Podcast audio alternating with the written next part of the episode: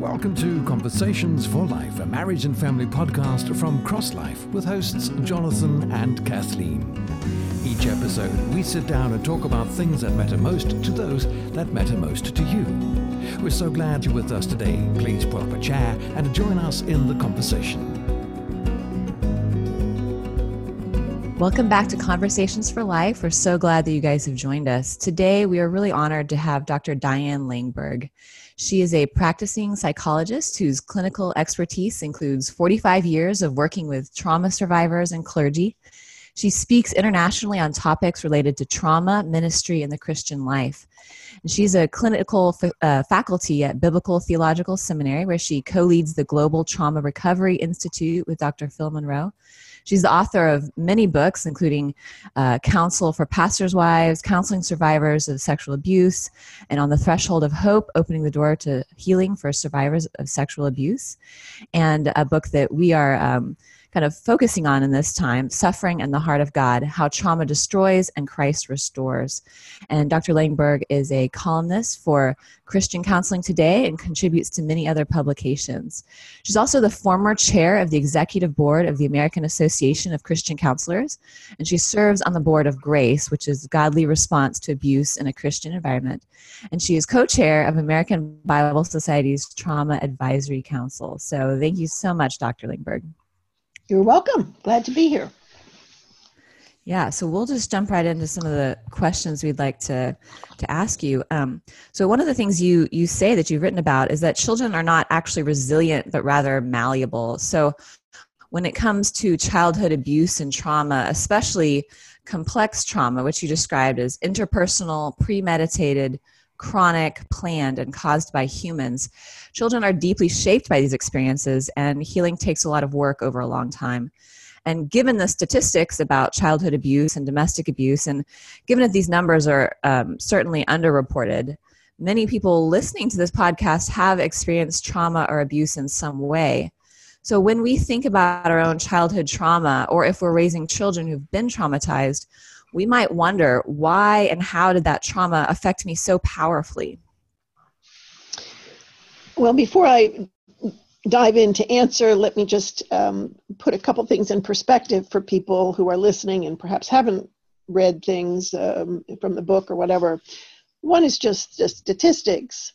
Uh, in this country, one in four females, one in six males are sexually abused before the age of 18. Mm. Um, about 31% of women experience some kind of violence in the home, in, in the marriage. And uh, one in five females in this country experience rape. And there's a lot more male rape going on than has been acknowledged before this and is just beginning to come to the light. I don't know the statistics on it, but I do know that boys who have been raped have high instances of drug abuse and attempted suicide and things like that. So mm. it's still a field where we're learning how much trauma there is and what kinds there are. When I say that children are not actually resilient, um, which is a very common word we use for children actually, but the word means to spring back into shape. So if you mm-hmm. punch something rubber and it pops back up, that's resilient. Children don't pop back up after abuse. They're malleable, which means they can be shaped like clay.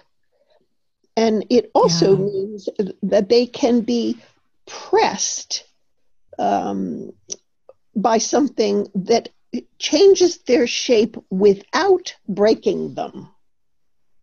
Mm. So you think about doing that with clay. You can alter the shape of the clay, but it still sticks together.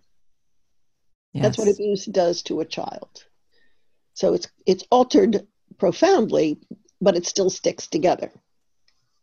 Mm-hmm. Um, so when we when we talk about chronic trauma or complex trauma in children's lives, we're literally saying that someone who is shapeable is marinating in trauma or evil by no choice of their own.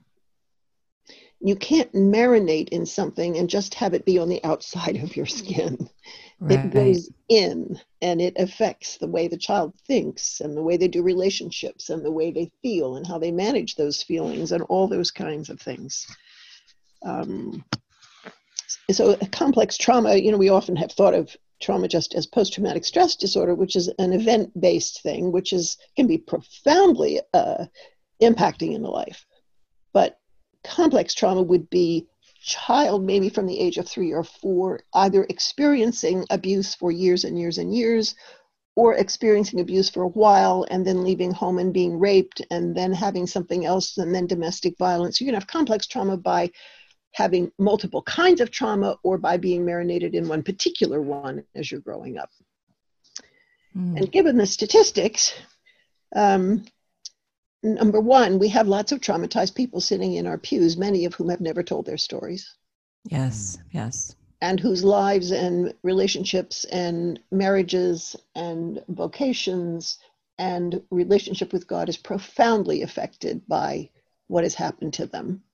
And often the church is silent and not speaking to that uh, and not walking alongside, which leaves them abandoned not only with a history that is untold, but with its effects uh, without help.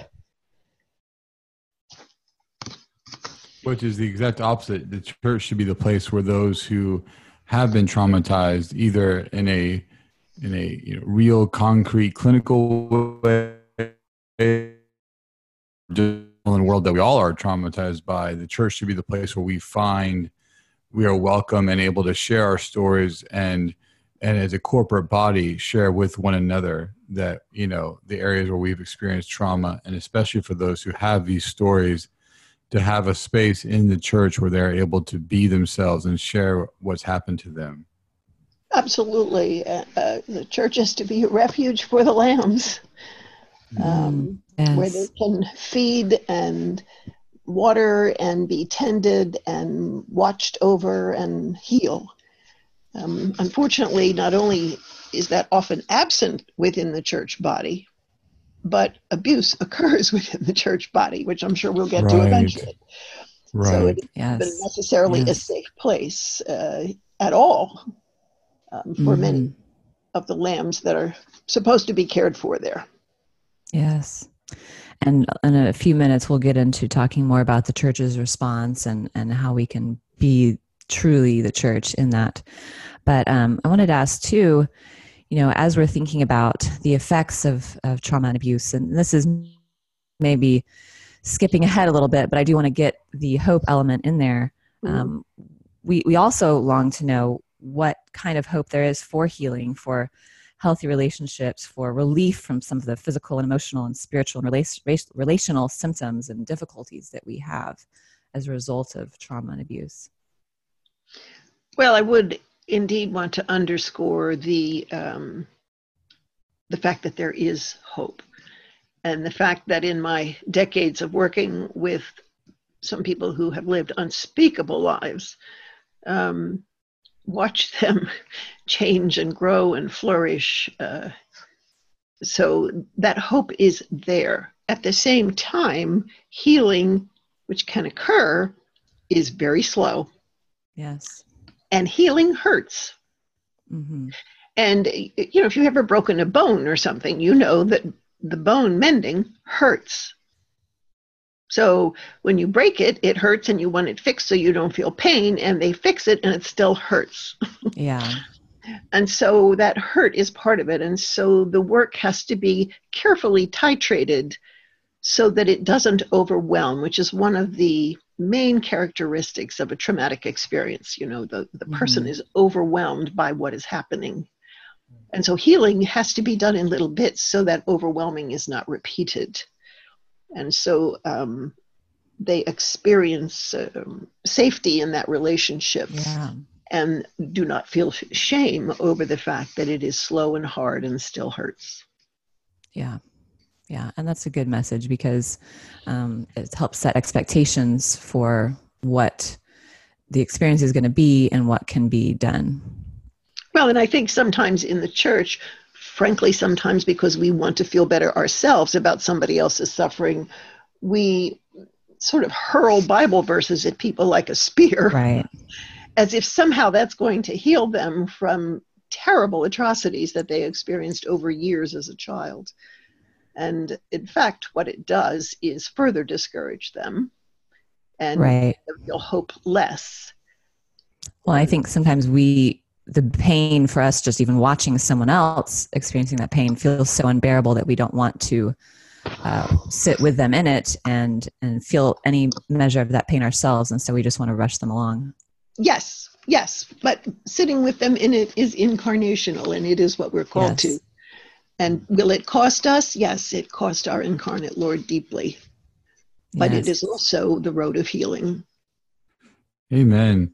And I think if you could speak to briefly, you know, I, I, in my experience in ministry, I've often seen people make the the um, optimistic but naive assumption that when they become Christians, you know, the old is gone, the, the new has come, right? And that's you know, Second Corinthians five seventeen, a new creation and we claim that verse absolutely. Amen. The holy spirit now you know you are cleansed and you are a new but they uh, the everything that happened to me in the past is gone. It's dead. It no longer influences me.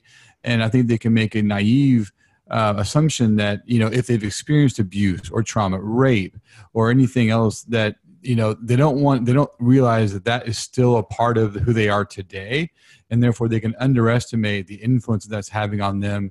Even i know my wife and i we've had podcasts where people will for example have very distorted views of our heavenly father because they've experienced abuse from their earthly father and they don't even yes. realize that's happening. Yes. And so there's so many ways that we we can carry our trauma into our christian life without even realizing. So could you just share a little bit about encouraging someone who's really wrestling with well i i was traumatized and i'm a believer now. What you know what part of that is influencing me? And is it wrong that, that i have these things going on when i'm a, i'm a believer now? Well uh, uh, first when we come to christ um, it's not magic we want to make it magic. Right, right.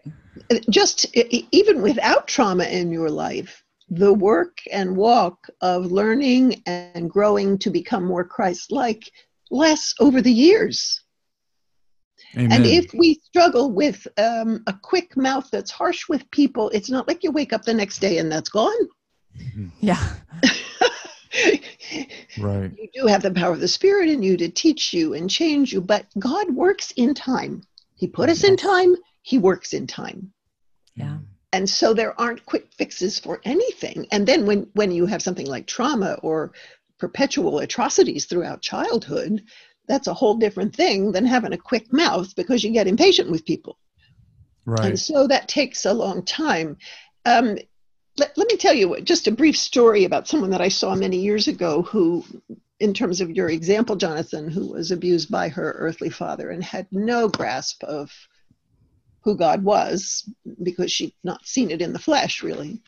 And she mm. began doing her work with me, and she had stayed away from church for a long time. And after a couple of years with me, she made the decision to go back to church, which actually surprised me. And so yeah. she would go on Sunday mornings and she would get there late and sit in the back row and leave early because she was afraid. And she yeah. would listen. And it turned out that there was a man and his wife and their two daughters who sat in the row in front of them every Sunday. She never spoke to them, she didn't know who they were, but she watched that man like a hawk. Mm-hmm. She watched him with his wife, she watched him with his little girls, she watched him when the little girls were naughty. And after about six months, she came to me one day and she said, I have kept this man under a microscope. Mm-hmm. I hmm. have never seen him do anything that made me flinch with his wife or his daughters. He has been kind and gentle and patient with them. And now I know something of what you mean when you tell me about God as my father. Oh, gosh. Wow. That's he so never powerful. knew. Right. She didn't tell him. He'll find out someday. But, yeah. Amen. But yeah. his faithfulness every Sunday with those three females changed mm-hmm. what she thought and could rest in in terms of her heavenly father. Yeah. Well, and my wife and I can share very similar stories. I mean, we both came from from uh, unbelieving homes, and my wife, she'll share in a minute, came from an abusive background, and for both of us, you know, our our our horizons of what was even possible as a human being were completely rewritten just by interacting with believers mm. and seeing how they were interacting with one another and their families. It was it was truly um, that that correlating with scripture was what you know for both of us um, changed our whole idea of what you could do as a husband or a wife or as a as a parent. Yes, it does radically, and often the people who affect that change don't know that they're doing it. Right, they're just being themselves. They're just being believers in church or whatever. Yes, and it, it goes back to the point we were talking about earlier about church being a refuge. That's part of it. It's not, you know, wagging your finger and instructing somebody. It's right. living it in the flesh. Um, Amy Carmichael was a missionary forever ago in India with mm-hmm. Uh, rescuing little girls from being trafficked basically into the Hindu temples. She was talking with some Indian women at one time about God and who he was and his love for them. And one of the women said, this is not an exact quote, but said something of, um, if what you say is true, we must see it lived. Mm. Yeah. Mm-hmm. And that's how humans are. We need to see it lived. That we, we learn all the wrong things by seeing it lived. oh yeah. But we learn the true and good things the same way.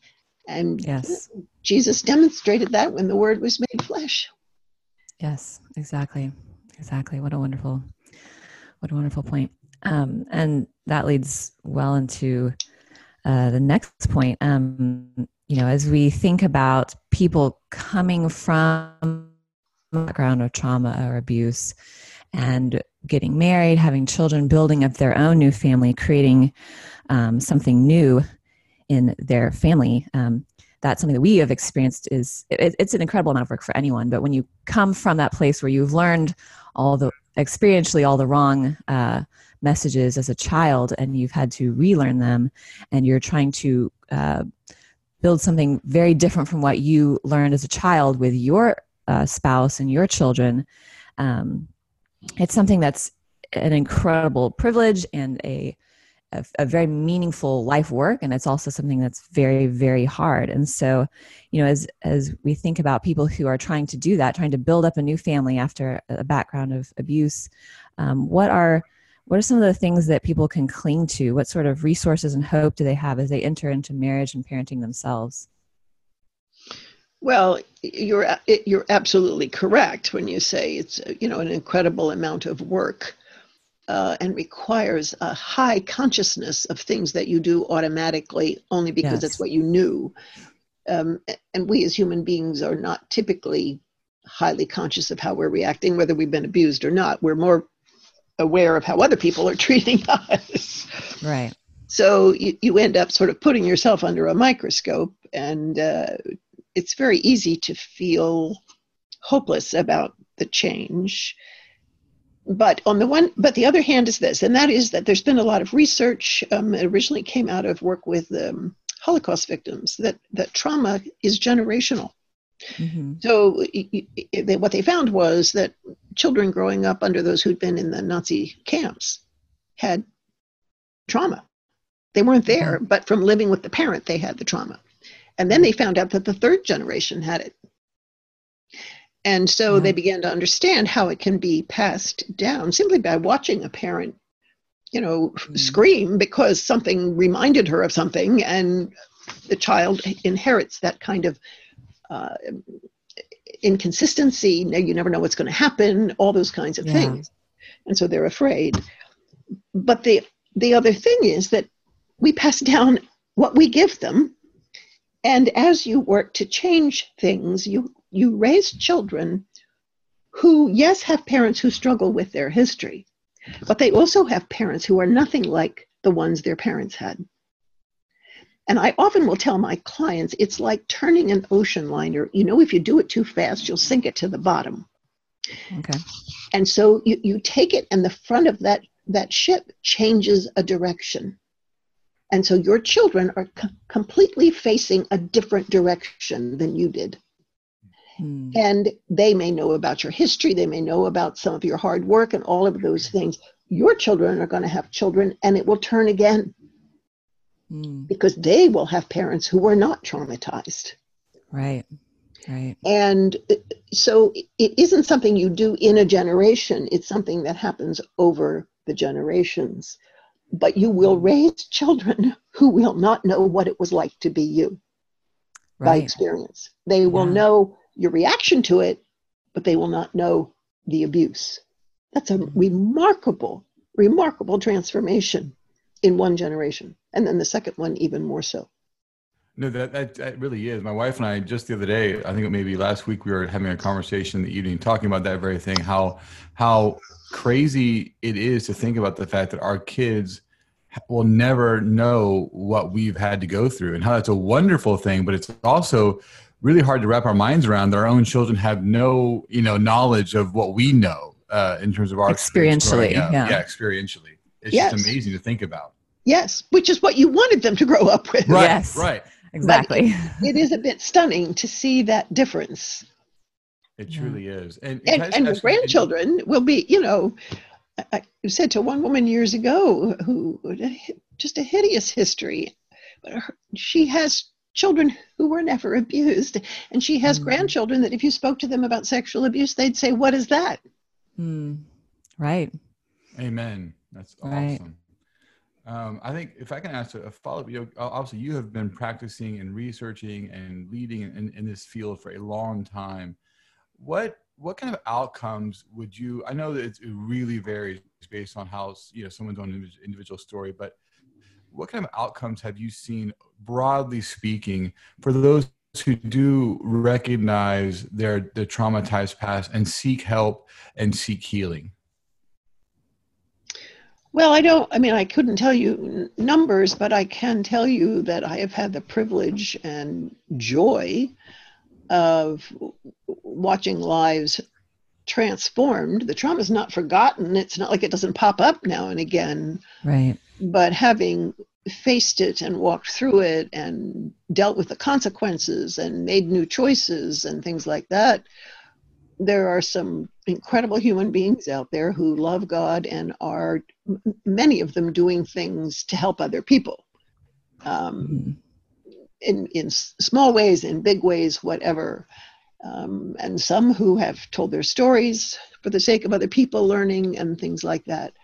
There are also people, it, it isn't just about the abuse, it's about the person and who they are. And so some people just have access to more strength or Mm. more abilities or things than other people. And so sometimes there are people who come in for a while and you see them change and then they disappear Yeah. and they're not through. And then they might pop up five years later and do the next part. Mm. Um, and then there are some who refuse. And that's their choice. I mean, one of the things I emphasize with therapists all the time is, you know, abuse took away choice. You don't get to do that. right. Mm. you know, Give, gives This- them that choice. this is their choice. And so if somebody says, I don't want to do this work, you say, well, on one level, that makes me sad because I, I have hope for things changing for you. On the other hand, this is your life and you get to Mhm. say what you do with it now. And I will honor that choice. yeah. Yeah, because uh, abuse takes away their power, and It you're does. saying, "I want you to feel empowered. I'm sad about this choice you're making, but I am happy that you you are empowered to." Yeah, To you're using a muscle you you didn't know you had. Yeah. Yeah. So maybe that's a first step. Yes, Huh. it often is. So, Dr. Langberg, one of the lines that you um, wrote and that I absolutely love, and I've seen it, I think I've seen on Twitter too, is you say that um, God grant that we be more afraid of sin than of its exposure. Mm. And you know, sin itself, that is the great evil, not the news of it that's getting out and you know ruining someone. Um, and that applies to all of us because none of us is spotless, but it certainly applies, of course, within the realm of the church. And um, you know, when abuse is happening within churches, organizations, too often the people who um, are in that church, or especially in leadership, their response is tragically often to protect the abuser and not the victim. And um, or at least to to prevent a quote unquote scene you know like to to prevent that from getting out and ruining someone's reputation or the church or whatever. So thinking corporately as a church or school or, or extended family how should we respond um, i know you're on the the grace uh, board and so obviously this is something you were very involved with through that but uh, what are some of the pitfalls that we want to avoid and how can we best honor god uh, and ensure that the holistic safety of the victim and take the right legal action? Well, first of all, I think we need to recognize that the human being's instant response to being exposed is to hide. Adam and Eve started it, and we're still doing it. Yes. God's response is always, Where are you? Hmm. The church should look like God, hmm. not Adam and Eve. Unfortunately, right. it's got Adams and Eves in it. right. Well, the descendants of Adam and Eve. So, right. So, I, I, I think we have to recognize that very basic truth about all of us and about God. Uh, the, the other thing that I say is that I believe that that abuse victims' voices to the church are a prophetic voice.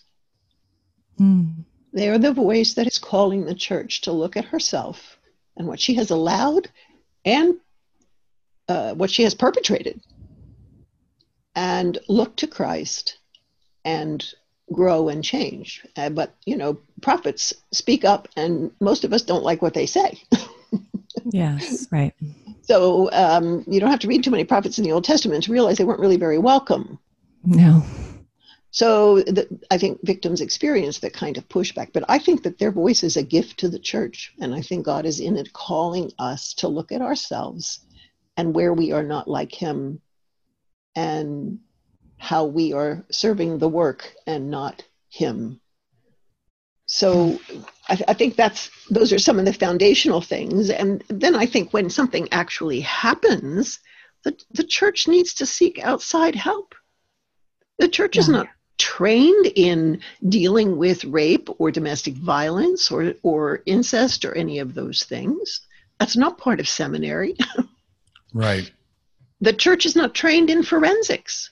The church does right. not know how to interview somebody about an accusation that's criminal. Right. And so we have been very arrogant, I think, largely in order to keep things quiet and cover it up.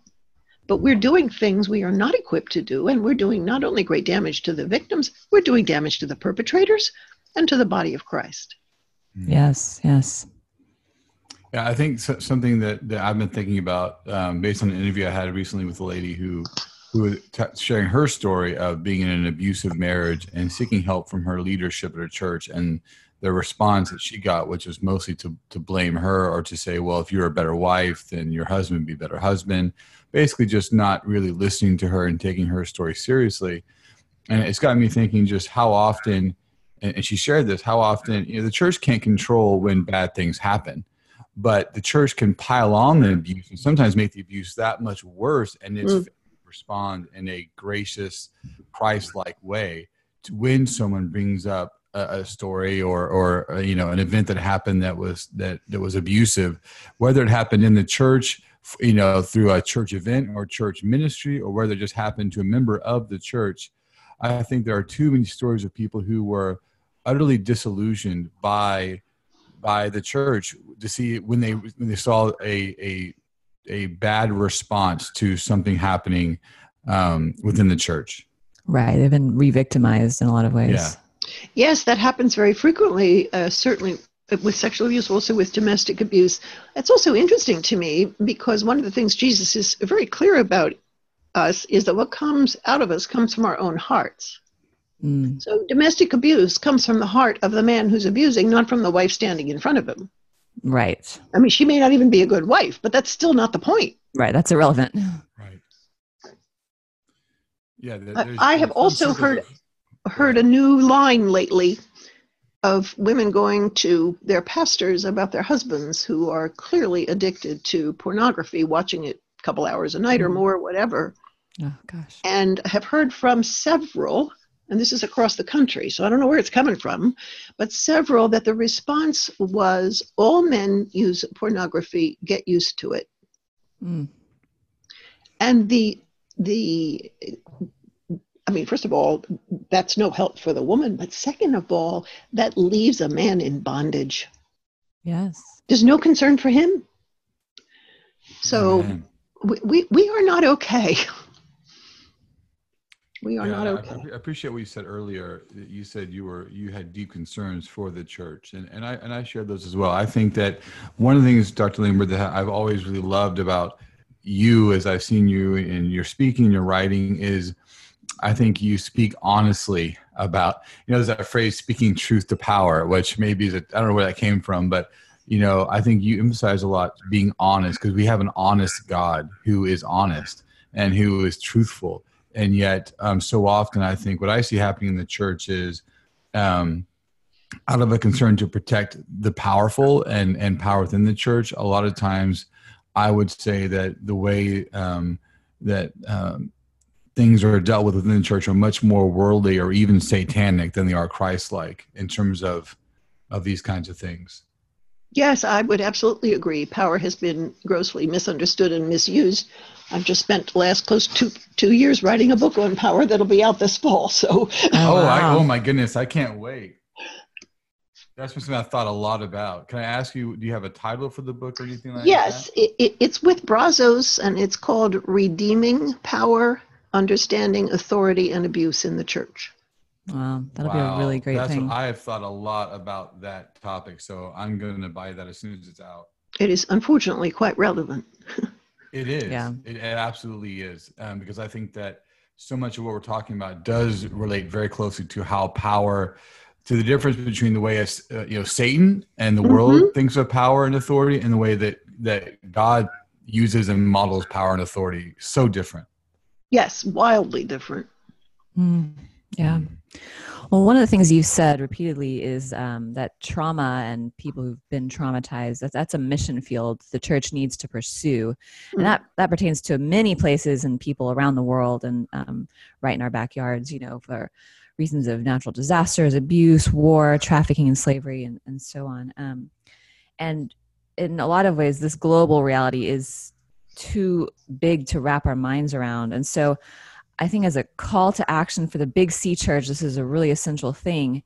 As we think about individual Christians or our local church, what can this look like? What concrete things can we do to enter into this mission field that the church has has before it? Well, I, I would start by saying that uh, the word trauma literally means wound. Mm-hmm. So we're talking about the wounded being mm-hmm. a mission field. And they sit in our pews, not just outside our doors. Right. So I, I think I think the first thing I would encourage, if there's a group of people, so for example, in a church, the first thing I would encourage them to do is begin to pray. You know, where are the wounded in our midst that we are ignoring, and the ones outside our doors that you would call us to minister to? And as some ideas come forward, or some goals, or particular things to do, um, I, I would encourage those people to start to read about trauma. They need to educate themselves, or they'll hurt people. Mm-hmm. Yeah. And hurting wounded people is a not good outcome. right. So, you know, there are several books that um, uh, in some churches, there have been small groups that have done this, and, you know, they read four, five, six books. So they have some understanding not only of trauma in general, but of particular kinds, whether it's sexual abuse or domestic abuse or whatever. And then I encourage people to start small. You know, if, if there's a, a, a church in an inner city near you that has, especially now, you think about it, but that has people in it that don't have enough food they have mm-hmm. trauma in their lives, but you can't start with the trauma. You have to build a relationship. Mm-hmm. And you do that by helping them in more concrete ways. And then you begin to see the trauma and invite them into places of healing and affirm them and hear their stories. And if you're going to do that kind of ministry as a church, you need somebody out, not necessarily outside the church, but somebody who does the work perhaps on a more professional level who can oversee it and mm. advise. Um, uh, uh, because people see it as a mission field and ride in on a white horse and think grand things are going to happen, and then they don't, and then people get hurt. Right. Yeah, I think anyone who's in any kind of um, profession that you know ministry counseling what you just said is very very true that you know as you're called in to to walk with people and through their woundedness and their trauma and to be there for them we we are not god. We are finite.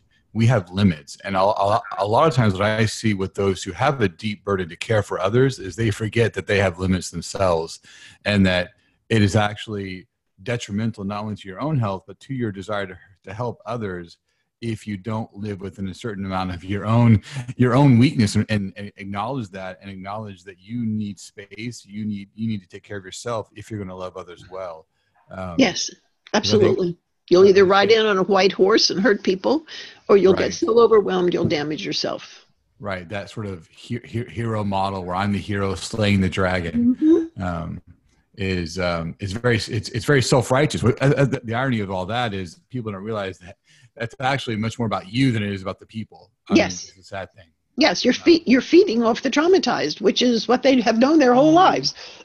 yeah. Gosh, that's. Uh, I mean, we, we could have a whole conversation just on that dynamic because how often does the church operate that way, yes. or do people operate that way? Yes. Um, and that's just the decept- the deceptiveness of sin is even in thinking we're helping others, we're actually doing it for ourselves, and um, using their trauma to actually, as you said, to feed ourselves. Mm-hmm. Yes. Oh, um, well, Dr. Langberg, you you are are so uh, brilliant, and your your writings and your ministry is is phenomenal. I do want to ask a very practical question because um, I, I, get asked this all the time by churches and by by people, which is, you know, um, how how to find a good counselor.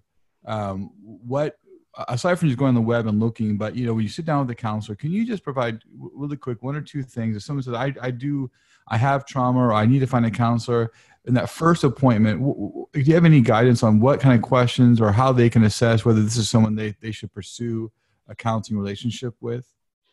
Well, one of the things that I tell people is, well, you know, when you're going to call for somebody eh, to see them for counseling, you're in a hard place. You don't call them because you're happy.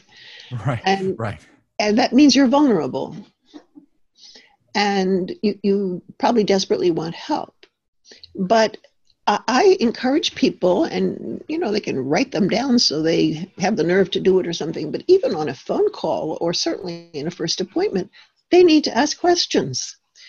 Um, there's safety in choosing somebody who's licensed because that means they are governed by certain ethical guidelines and things like that, and they have to take continuing ed and all those kinds of things. I also encourage them to ask, Do you have experience with trauma? And it's kind of the new thing to do. And so people will say yes, even though they don't. So I say, Well, can you tell me what kind of training you've gotten? What kind of um, uh, mentor have you had in this? How many years have you been doing it? What kinds of trauma have you worked with?